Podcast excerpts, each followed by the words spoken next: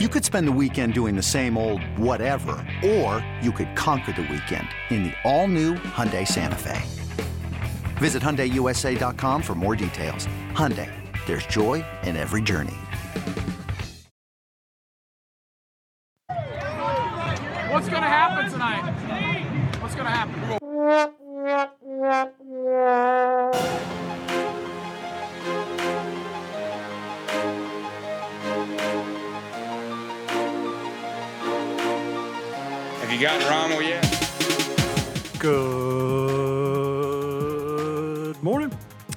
Afternoon, evening, brunch time, lunchtime, 3:15 a.m. time. Boy, that was something time.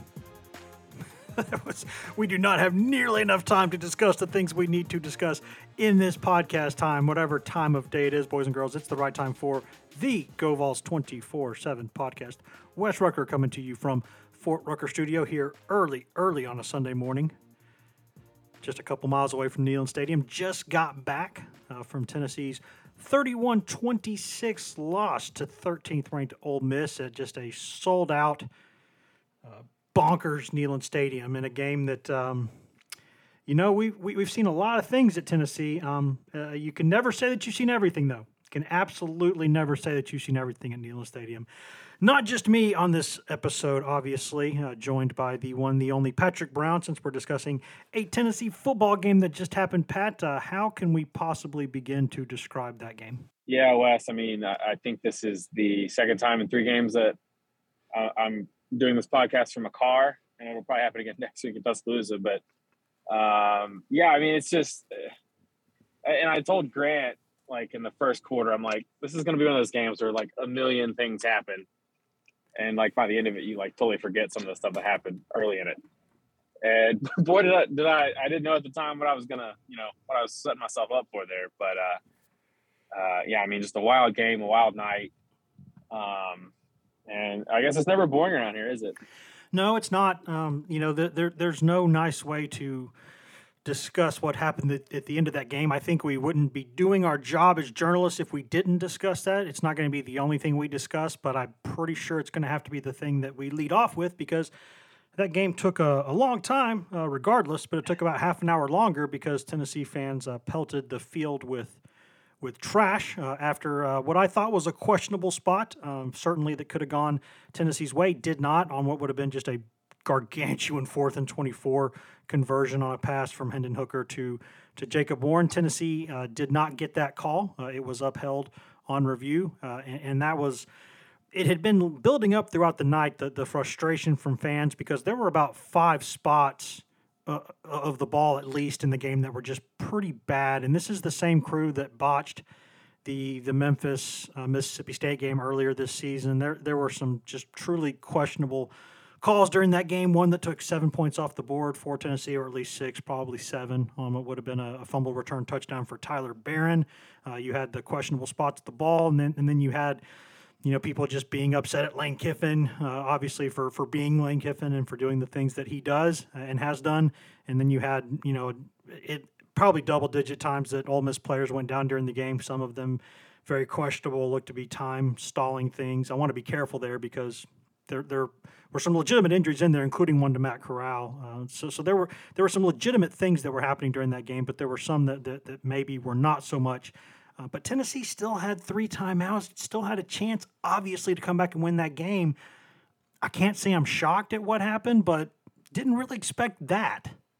Yeah, I mean, uh, you, you can never throw stuff on the field, right? That's like the number one rule. Um, you're endangering people that are you're not mad at, right? You're mad at the officials. You're not, you you know, you're but you're endangering players. You're endangering cheerleaders. You're endangering our own Grant Ramey, who was on the field at this point of the game. Yeah. uh, and other people on the field by doing this, and uh, it's just a bad look. I think some of the the gnashing of teeth and the pearl clutching from the usual national media Tennessee haters is way over the top because this is not the first time this has happened, right? Not the first time in recorded. the last Yeah, time. not not the last time or first time in recorded human history. Maybe not to this extent in a college football game, but uh, still, still, you know, it's not the first time. Yeah, I mean, it's just uh, you know, it's it's, it's you know, it's Tennessee. They're an easy target. sometimes Tennessee makes themselves an easy target. Granted, um, but you know, and and I think Josh Heupel said it best after the game. He, he was disappointed that that's going to be the story from this game. That, that that you know we're leading our podcast talking about this. It's going to be everywhere the next 24 hours. It'll run its course through the news cycle, and then it'll you know everybody will move on. Um, but you know from a national viral kind of situation at least. I mean Tennessee will probably get fined. I don't know if they'll do uh, you know anything else beyond that seems very punitive and and seems very we're making it we're picking Tennessee out here because it's Tennessee and they're an easy target to make them a making them an example, quote unquote. But that's the disappointing thing to me is that this was a wild game. Um, it was a great game by two teams that you know back and forth. There was drama. You know, uh, you know Matt Corral was just run all over the place making these plays. Tennessee was down. They had a bunch of guys out. They come back. They have what, three chances with the ball down five. Yeah, to go take the lead. I mean, just um, you know the atmosphere is great, great scene, and this was supposed to be you know maybe Tennessee's return to the big stage, and it doesn't. You know, they it doesn't quite go as well because they don't win the game, and then they had this incident that kind of mars all of it. And and like Heupel said after the game, you know, it, it just overshadows everything else that was good about it because this is going to be what's, what's talked about. And um, you know, Tennessee's leadership has come out. You know, Danny White and, and Donde Plowman already had came out with statements on Twitter condemning it. Um, Greg Sankey came out with the you know with the, with a statement from the SEC. No statement on any officiating, we should say. Yeah, because those guys never have to talk or explain what happened. No, and that was the same crew that botched, you know, the the Mississippi State Memphis game they, too, and that's that's. They, they, you mentioned that the the Baron play is the one that's there's, there's two beefs I have with the officiating. It's the Baron play where they don't blow it dead in, in the moment, but then they talk about it for two minutes and they're like, oh, just kidding. We blew it dead. We blew that dead. I don't know if you saw it, that, it, but but we, we didn't. It, yeah, it was a it was a silent uh, blowing whistle to signal the play dead. I, I mean, it, it, was a weird play in all because it almost seemed like Matt Corral just stopped, but he didn't stop when he was in the grass. He literally stopped after he didn't hit the ball off. It's like he thought they blew the play dead, like for a penalty or something. Um, yeah, and, and the beef with the spot, and, and, and I mentioned this in my, in my, takeaways. This is the second time this year Tennessee's kind of been on the wrong end of a spot situation, right? Yeah, back to the Pittsburgh game. Pitt, yeah. And, and, in both situations, the linesman who's supposed to be marking this ball is nowhere near where he's supposed to be. Nope. I mean, if you look at the all 22 replay that the SEC network showed, the guy that runs in and marks the ball a yard short. Now, I don't know if Jacob Warren got to the 40 yard line. I know he got past the 39 when they marked it. Yeah, that was, uh, that was the thing. The like marked, after the replay, they couldn't at least say, "Hey, by the way, our spot was a yard off." He might not have gotten it, but our spot was bad. The the linesman on on the far side of the field, he was at the other 45. He was a good 15 yards behind the play. He, he's not in position to make that mark, and, and that's what hurts. And you know, I, I think that's what has to be frustrating for C fans. Now, there were about 10 different things that Tennessee could have done differently in that game to take it out of the officials' hands. And they still have a chance to win at the end anyway. So it's like, I mean, uh, it, that you know that it's easy to be frustrated about that. That's not why Tennessee lost the game, but it, it's easy to be frustrated about about it, and that frustration just kept building through the night, and it led to to seeing everybody throwing stuff, and that's never ever a good look. Yeah, it, it, might not be the reason Tennessee lost the game, Pat, but it absolutely was a factor. I, I mean, it, it it's. I, I mean, I think my stance on this has been clear for years. It absolutely matters, and, and the fact that that what happened at the end here, here's if you if you're a Tennessee fan, you want to be frustrated about something. Be frustrated about this. The SEC should have had to explain after the game some of the calls in that game. They should have had to explain that. Now, guess but what? These guys never have to. But now, well, no, they they've done that before. They they've issued statements saying, "Listen, that was a bad whistle. You know, that oh. should have gone a different way." It's happened before. the, the, statement makes up for it. Yeah, let me and, tell you. And, and, well, no, it it doesn't. But at least that would have been the SEC would have had to at least say something. Now it can just completely act like that didn't happen. They can kick this under the couch like it's some breadcrumbs that nobody cares about that they can just ignore that now, and, and that's that's what's frustrating is because we, we should be talking about a lot of other things, and uh, I'm, you might be listening right now to this saying, "Well, your guys aren't talking about it." Well, guys, there's a reason for that because you can't do what they did at the end of the game. You can't do it. You just can't. It's a bad look. It's the actions of a few. Now, not just a handful of people. I mean, that was a lot of people. Um, but in relation to 102,000 being there, not, not a huge percentage, but enough of one to be a problem. And, you know, a golf ball thrown at someone's head, come on, that could hurt someone that could very easily hurt someone. A vape pen thrown at someone from that distance, yeah, that could hurt someone. So you can't. It's dangerous. It's it's it's awful, and it's. Uh, my stance has always been people who who who throw things on the field during a game should not only be arrested, they should not they should be banned from going to games like that. That's just the punishment that that should be if there were a way to do that. It's just it's not it's not acceptable. But there are so many things we could be discussing and and now here's the thing, Pat. The end of that game, that Hendon Hooker injury, that might have serious ramifications for Tennessee's season. That might be huge. That did not look good. So now if if either Joe Milton or Harrison Bailey comes in and is not able to to sort of play well and, and this season kind of goes off on the wrong way, guess what everyone's going to say now? That's what caused it. And and they're not going to they're not going to say what they should be saying, which is that this this team, this staff, oh, and these players overcame. They have overcome a ridiculous amount of things in the past, like what, 14 months, 13 months, whatever it is, and they still have put a competitive, solid product on the field. And now um, the narrative will not be that. We know that, right? It just won't be. Yeah, I, think with Hooker, we don't, we don't want to speculate too much and get too ahead of ourselves. It didn't look good. It looked like his knee kind of made a movement it's not supposed to make when he got tackled from behind. He kind of got planted and hit. Um, uh, Josh Heupel didn't have really an update after the game. Um, and Tennessee, I'm sure, will be fearing the worst and hoping for the best. Um, and you know, as, as, we hear anything, we'll, we'll pass it along. I'm sure we'll have questions at 7 a.m., which is in about three and a half hours about it. Um, true, true. but but yeah, I mean that's that's that's going to be you know, you look at this game and you know they, they played a lot of it without Alontae Taylor. They played all of it without Tiyon Evans. Cooper Mays still isn't back. Um, Doneiko Slaughter wasn't there tonight or wasn't available playing. Um, you know, they lose Cade Mays on the first, you know, the first series on a play that didn't even count. Yep.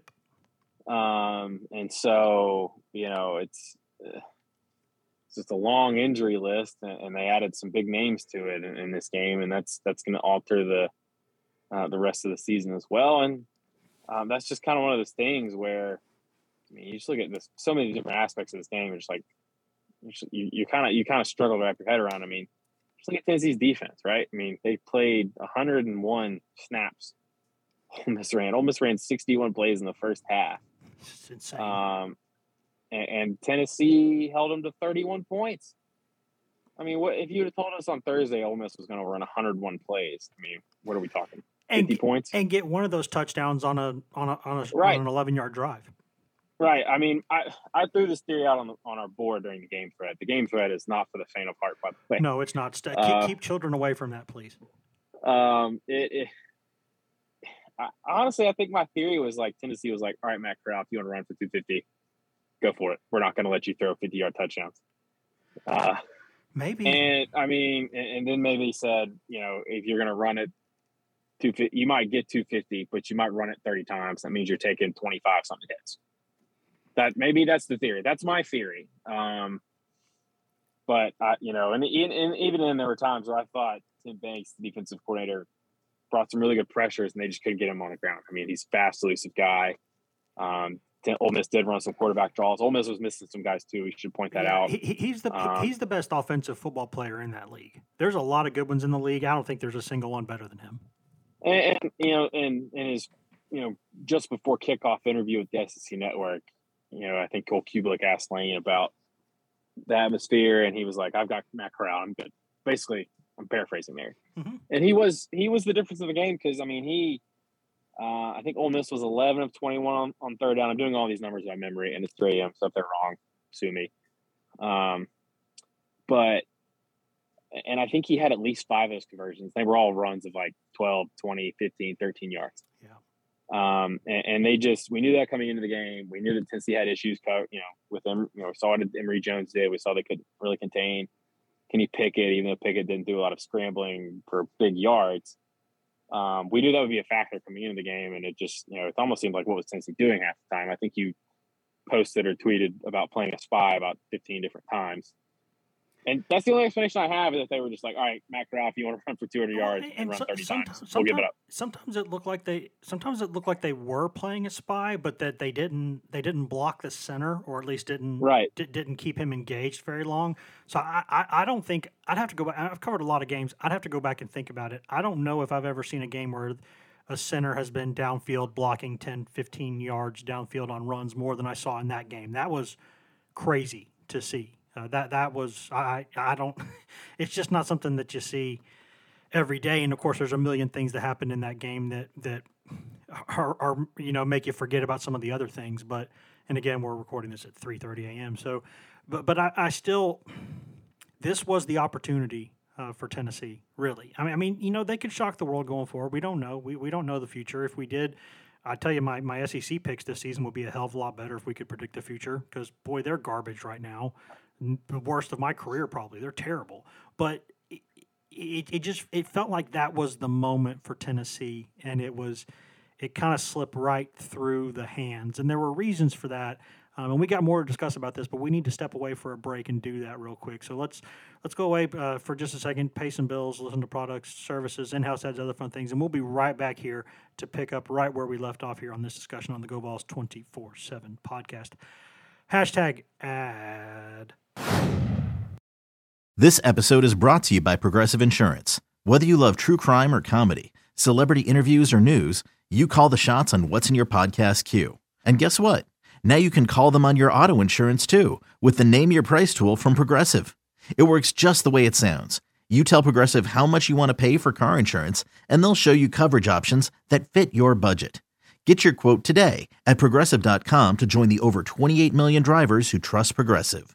Progressive Casualty Insurance Company and Affiliates. Price and coverage match limited by state law. Introducing the TWO WXY V4, where groundbreaking fuel cell technology meets fresh foam cushioning for the ultimate performance. With Fuel Cell, each step feels explosive, delivering unparalleled energy return. Paired with fresh foam, experience maximum comfort throughout the game. Its lightweight textile upper offers support and breathability without sacrificing agility. Whether you're hitting the clutch shot or locking down the opposition, the TWO WXY V4 gives you the tools to play at a high level. Learn more and purchase the two way for yourself at newbalance.com. Welcome back to the GoVols 24 7 podcast brought to you by whatever products, services, and in house ads you just heard a moment ago during that commercial break. Wes Rucker coming to you from Fort Rucker Studio. Patrick Brown coming to you from an undisclosed location here at this ungodly hour on Sunday morning, talking about Tennessee's 31 26 loss to 13th ranked Ole Miss, just a couple miles away at Neyland Stadium. Lots to discuss about this, and we'll get more to that in just one second. But before we do that, just a quick reminder I'll keep this brief. Guys, please take 90 seconds out of your day right now and subscribe to this podcast and mash that subscribe button and rate and review this podcast. If you're just listening on the website, we love you. There's nothing wrong with that. But what really helps is if you go in there and listen on a, you know, download on Apple Podcasts, Google Podcasts, Spotify, iHeart, TuneIn, Stitcher, anywhere in the world you can cast a fine pod, you can find this GoVols 24-7 podcast. We do this for free and we're happy to do it, but the one thing we ask for, please go in there and subscribe and rate and review. That helps us out quite a lot. So please thank you, thank you, and please go in there and do that. Pat, I mentioned this a little bit. This is sort of where the discussion was when we left off there going to break. But it felt like this was this was a huge moment for Tennessee. You know, you, you had such a great build-up for this game. You had two of the you know the, the fastest pace the two fastest pace offenses in, in power five football you had lane kiffin's return you had a tennessee team that was exceeding expectations i think or at least external expectations going into the season.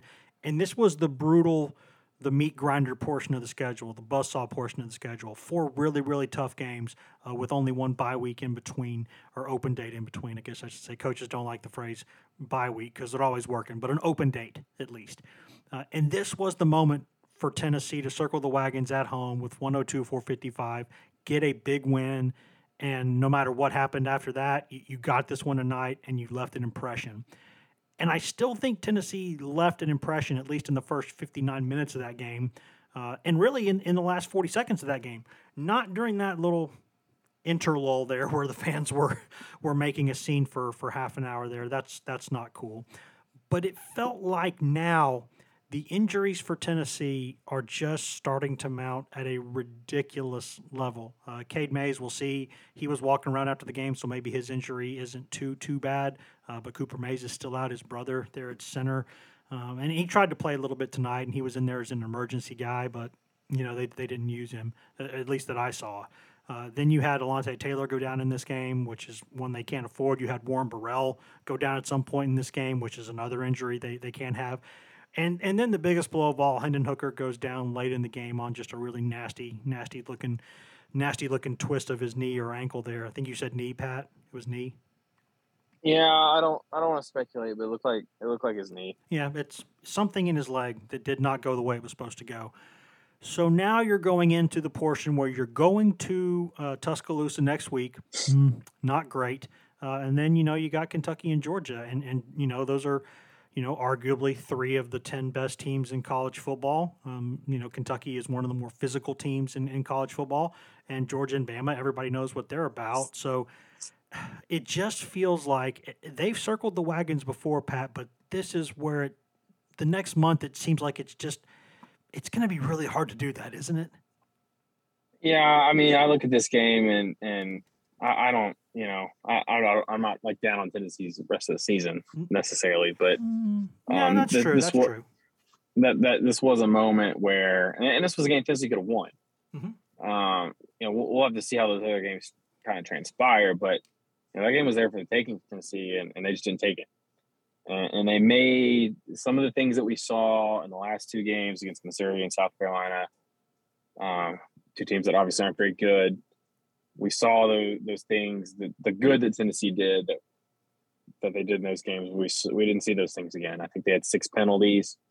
Um, it's not a lot of penalties, but a lot of those penalties were at like the worst time, right? They had um, two pre-snap penalties, start a drive, so you're first and twenty before you can get out there, um, and even get going. You had a, a, you know the Trevon Flowers holding penalty. That's probably okay because he's just trying not to give up a touchdown on third down early in the game. Sure had two holding penalties late on, on each on a, on a drive where you know they're trying to go in and take the lead. The one on Princeton Fant, um, they were at the forty, and then the drive before all the shenanigans was on Jerome Carvin, and, and and they were both they were probably holding. They were also probably ones that you see called about fifty percent of the time. Um, and, and, certainly there were some holds both ways that probably weren't called in this game, but you know, th- those back you up. And, and and we've heard Heupel talk about it when Tennessee was having penalty issues early in the season. You know, when you have penalties on offense, that's a good way to get out of your rhythm. This offense is obviously built on rhythm. Um, and it's tough to live in first and 19 and second and 27 and, and so on and so forth. I had to turn over early, which was big um, with Velus Jones, normally sure-handed, drops the punt. Easy touchdown for Ole Miss after they just gotten a fourth down stop early in the game with the crowd still, you know, there uh, or with the crowd very into the game at that point. Um, and, you know, they just and offensively they could never find any consistency, and and part of that is probably because of who wasn't there. Uh, you know, I, I, think the staff has done a good job of not really worrying about what they don't have, um, and I think that was probably the case again tonight. But um, they, all, this Ole Miss defense, I think, was made into you know they were playing pretty good football the first three or four weeks of the season, sure, sure. and then they kind of reverted to 2020 form. Um, but they were doing some different things. I asked Heupel after the game if they were if they threw anything at them that they weren't expecting. But you know, Ole Miss has been playing a three-two-six, which is a, a, defense that's basically like, all right, we'll let you run the ball on us, but we're not going to let you throw it over the top. Yeah. Well, I didn't see that as much from Ole Miss tonight because I think they were sneaking a defensive back into the box. They were running a safety down at the snap. They, so they did, Tennessee they did that some, a lot. And so Tennessee early in the game, you know, they had a couple shot plays that they didn't hit on. I think they missed one to Velus Jones where Hooker got hit. They had one to JaVonta Payton that uh, he couldn't complete the catch because the, the, the defensive back recovered and made a good play. And they didn't really get that many looks uh, similar to that late in the game. And there were times I was looking at the way Ole Miss was set up, and I'm like, you got to run into this front, and they threw it. There were times when you're looking at it, you got to say they got to throw it into this front, and they run it. Um, and, and, so I know there was, you know, at least on and in, our game thread, there was a lot of, and on our board, a lot of hawing about the the play calling. A lot of this offense is based on reads and what the defense is doing and playing off of that. So correct. It's not as simple as oh they called a run play on this down. It's this is an RPO. Quarterback saw this and that's why he gave it or he didn't, you know, whatever. So um, they just this offense was never they never got fluid. You know, for, three of their first four drives were three and outs. They seemed to never could get going, and when they did get going, they would self inflict something, especially in the second half. So um, I, I, think that's the big thing with Tennessee as you take away from this game is that this game was there for the taking. Your defense gave up a lot of yards, gave up a lot of runs to the quarterback, but at the end of the day, they gave up 31 points to probably one of the best offenses in the SEC. One of those touchdowns was off of, of a muff punt, um, and in the second half, you held them seven points. So, I mean, your defense I think played well enough to give you a chance, and the offense just they just couldn't get they, they couldn't put that last drive together to make the play, and and maybe that's and Tennessee's played what two close games now this season. They lost two of them, right, with Pittsburgh and, and Ole Miss games yeah. that were there, and right there. And I think if and I think if you're Tennessee, that's your your your takeaways are you're upset because you didn't play your best in this game. You're upset because you did a lot of things that if you do differently, you can point to that and say, maybe this game's different if we do this. Um, and and the third thing I think is something that is maybe a bit of a bigger picture thing is uh, you know, what did Heupel's record at, at UCF, right? They lost, he lost eight games in three years, right? How many of those games were close games? You know, that's something this program's got to build toward is finishing these games, right? Yeah. You look at Ole Miss; they've played a lot of close games under Lane these last this year and a half, um, and you know they lost some. It seems like they lost more than they won last season, and now the last two weeks they found a way to get the stop with the two point conversion against Arkansas, right? And now they get you know the stop here at the end of this game. Uh, and, and, that gets into maybe a bigger picture thing where we're hype on this program. When they get in these situations, they have to find a way to get the job done. And this is twice now they've had games that were there for the taking at the end, and they couldn't, you know, couldn't complete the deal. And that that always hurts as a competitor and as a player and as a coach. Yeah, there are times, and I know I've made this reference before um, covering a different coaching staff at Tennessee, but but there there are two different things here. You know, the dog catching the car is one thing, um, but then you know it doesn't know what to do when it gets there. That's the second thing.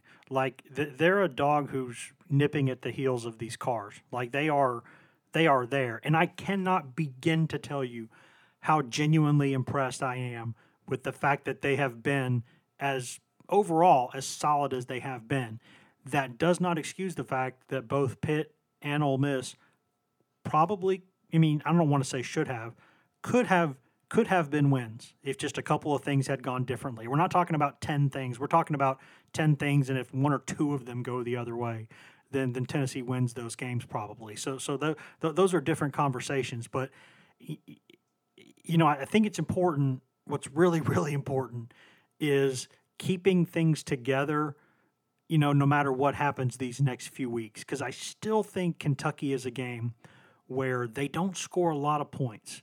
So if Tennessee can get the offense going, eh, that they can make that game uncomfortable for, for Kentucky. I, I, I think Georgia and Bama, they are what they are. I just, you know, athletically, especially with the injuries right now, that's just a bad situation for Tennessee. But I think what you've seen is this brand of football is fun these guys are able to get a pretty good amount out of what they have talent wise. So now you just have the familiar questions, right? Can they recruit? And that doesn't mean getting all five star or four star guys, it, you know, or high four star guys. It, means can you identify? Do you know what you're looking for? Can you identify it and get it and develop it? Can you do that? That's one. And then two is the thing you just hit on these close games. Uh, they've got to find a way in these games because these are the kinds of games that if you want to be competing for any kind of a championship in your program, if you want to be a big time program, even the best college football teams I've ever seen have had a couple of games during the season where they've had to gut something out. They've had to find a way to win a game where things were not going their way, where it didn't look good, and they found a way to stick to it and win. They, they got to get that. And, and it's it's tough now, Pat, because you've got a program – again with a lot of kids who are not used to winning and you got to teach them how to win and that's that's a difficult process and, and, in games like this there are no little things right there there are no little things everything that you do in a game like this matters and just a couple inches here and there. If that pass from Milton is just a couple of inches um, better, or if Milton maybe you know can extend just a little bit more, maybe he makes that catch and they pull out this win. Uh, if Joe Milton doesn't do one of the dumbest things I've ever seen and run out of bounds there at the end of the game, who knows what happens, right? Throw the ball into the end zone, take your chances, or lateral it if you're getting ready to run out of bounds, right? Find a way. Because if you lob that ball backwards and Ole Miss recovers it and returns it for a touchdown, who cares? You've still lost the game. You know, just don't don't go out of bounds. Don't do that.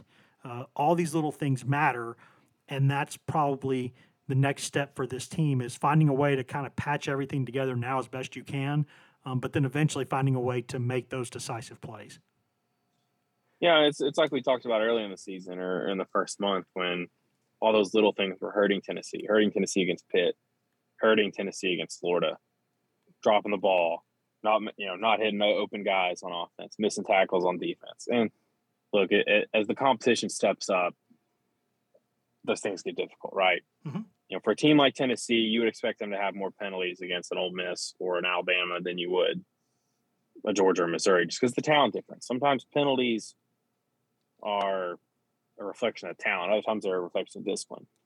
Tennessee, when they've done well this season, they've cut down on those self-inflicted things that they can control. You hear these things the coaches talk about, and you kind of roll your eyes because it's like it's all cliches and coach speak, but there's truth to it, right?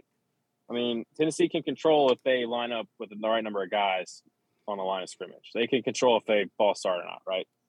They can control if they jump off sides. They can't control if, you know, if you got a guy in coverage and he's better than you and he gets free and you grab him and you get called for it. That that's hap- that that happens.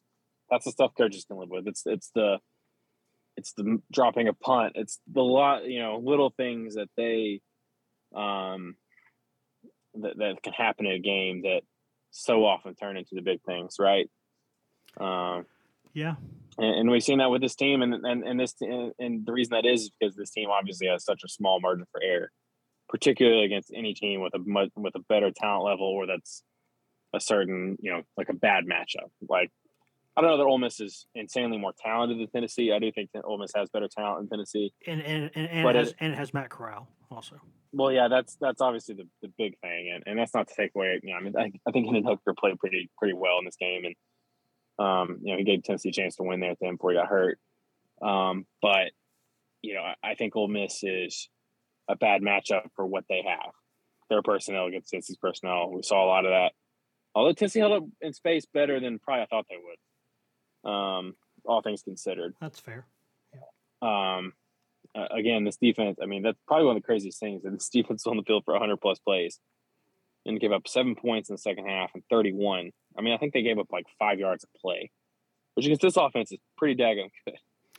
Yeah, I mean, is. and, and you're like, and there were times that you, uh, you felt like they were just hanging on. But to get back to your main point, I think that, you know, we see again in these close games how, you know, when, when you lose a game like this, you can point to a dozen different things. You can point to things that mistakes you made, or like you said, the plays at the end where, I mean, we were sitting, I was sitting there talking to you, right? Right. As they got the ball at the end, and we're like, what? They could still freaking win this game. Yeah. like after all of that, what would it be if they won this game? And then, you know, they had the third at Tillman where it was like, oh, so it was right there. I mean, you know, Cedric's a big guy, and, and you know, a lot of times when he gets his hands on the ball, he finds a way to bring it in. And um, and, and yeah, I mean, the play at the end with Milton was just, I mean, it was a really unfortunate end to what was a great football game and just a, a wild scene that uh, I don't even know where do we even start. Yeah, I, I'm imagining now a, a Monday presser where Heupel tears up emotionally like Dick Vermeil and says, "We're going to rally around Joe Milton and we're going to play great football." Sort of like the uh, "We're going to rally around Kurt Warner and play great football." I mean, th- they're going to have to. Milton's going to be the guy if it's not if it's not Hooker, and they're going to have to. You know, it might be good that the the first game, if he's the starter again, it's on the road. that might be that might be a good thing at, at this point. Uh, just just a disappointing uh, disappointing play there. I, I just don't know how. I mean, the guy had just gotten called into the game, but it's not his first game. He he he can't he, he he can't do what he did there. You know, the throw to Milton was actually, all things considered, under duress, just put in the game. Not a bad throw. Uh, he, he almost gave him a chance there. Um, but the the other the play at the end there, I just I, I just man, I don't understand. And there was a play honestly where Hooker didn't get out of bounds late in the game too, where that that that could have been a, a really big deal uh, on that third down before the fourth down throw. So so there's a lot of things that that we could parse over and that we will parse over in, in this week because I, I think you know, we'll be talking about Alabama this week, but it's really about the big picture with this team right now. It's not necessarily about this game necessarily because it's third Saturday in October. It's Tennessee Bama. Weirder things have happened, but I mean Tennessee in that game with the game on the line in the third, you know, late in the game with like a third and short is giving the ball to a walk on who came from a D three school and he's running behind a walk on offensive tackle and and they found a way to you know get the first down. So I mean they're doing what they can, um, but they just you know w- when you get there, you want to execute and you want to finish, and, and, that's what's interesting to me, Pat. And this is the this is the thing I'll, I'll end with, uh, is to me. You know, we, we don't see practice right now because of the way they structure it during the season. We saw some good stuff in preseason camp. Haven't seen a, a damn thing in during the season. Um, so it'll be interesting to the little interactions we have with people, talking to people behind the scenes, they've done a really good job of keeping everybody in unison, in lockstep. You know, because a lot of guys left the program, but the ones who stayed, they bought in with this staff. They're they're they're out there. They're giving it a go. They're they're they they talk about great team chemistry and, and unity and all these things. Well, it's going to get harder the next couple weeks. I'm interested to see does that hold because if that holds, then I think that says something about both these players and this coaching staff. Yeah, I, I, don't really have anything to add to that. That was so good, and it's three forty-five a.m. and I want to go to sleep. Yeah, we got a lot to. In do. all candor, yeah, that's that's true. You you you you make a good point there. We probably ought to get out of here. And, and I know it's a little shorter than normal, but guys, it's almost four o'clock in the morning, and we we got it. We got work to do tomorrow. We got plenty of other stuff to do, and we're going to have a big week coming up too, with lots of coverage as always during third Saturday in October week. So, Pat, I will uh, I will thank you for your time now, my friend. Thank you, thank you for joining us, Pat. You're welcome, Wes. Good morning, evening, lunch, day, 4 a.m., whatever. Yeah, whatever it is. See ya. Whatever it is. See ya. But most importantly, thank you all for listening to this edition of the Go Vols 24 7 podcast. Thank you, thank you, thank you for joining us. I know it was a tough night for Tennessee. And I know the Tennessee's fans, some of them made it a little bit tougher for the for the majority of y'all after the game too. So condolences, tough night. Um, but there's there's reasons to think this thing could be getting better. So plenty of good stuff to talk about too. Guys, you can find all of it on social media. I'm Wes Rucker 24/7 on Twitter. Patrick Brown is P Brown 24/7 on Twitter.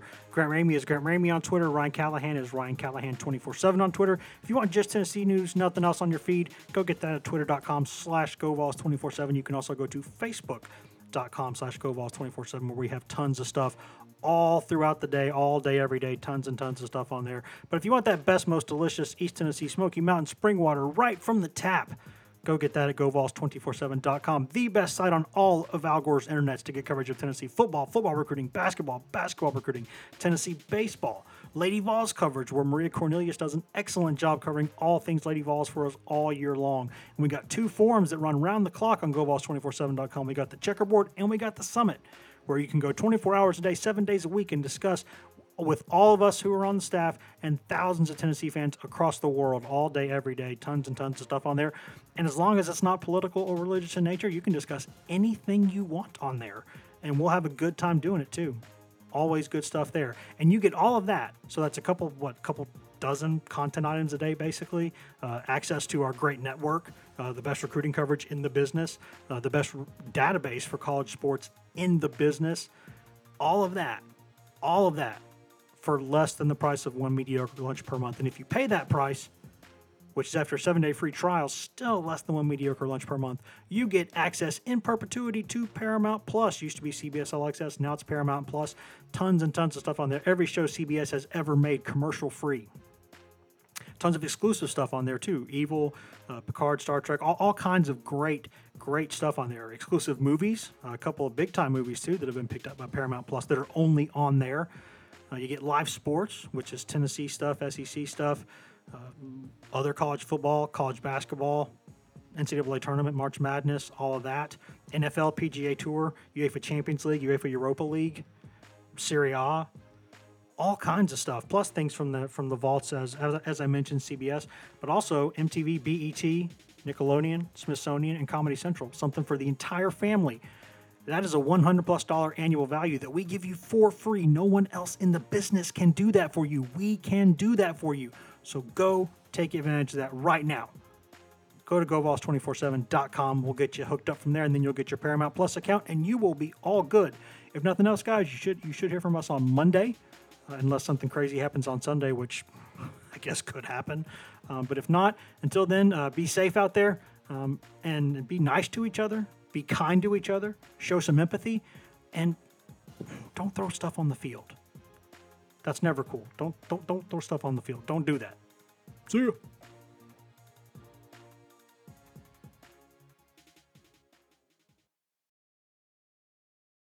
Jeremy Renner returns to Paramount Plus for a brand new season of the original hit series, Mayor of Kingstown. My job is to create a balance, avoid a war. From executive producer Taylor Sheridan, co-creator of Yellowstone. There's some new players in town, and they brought the plague.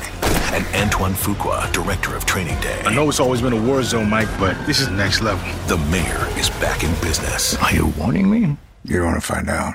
Mayor of Kingstown. New season streaming June 2nd, exclusively on Paramount Plus.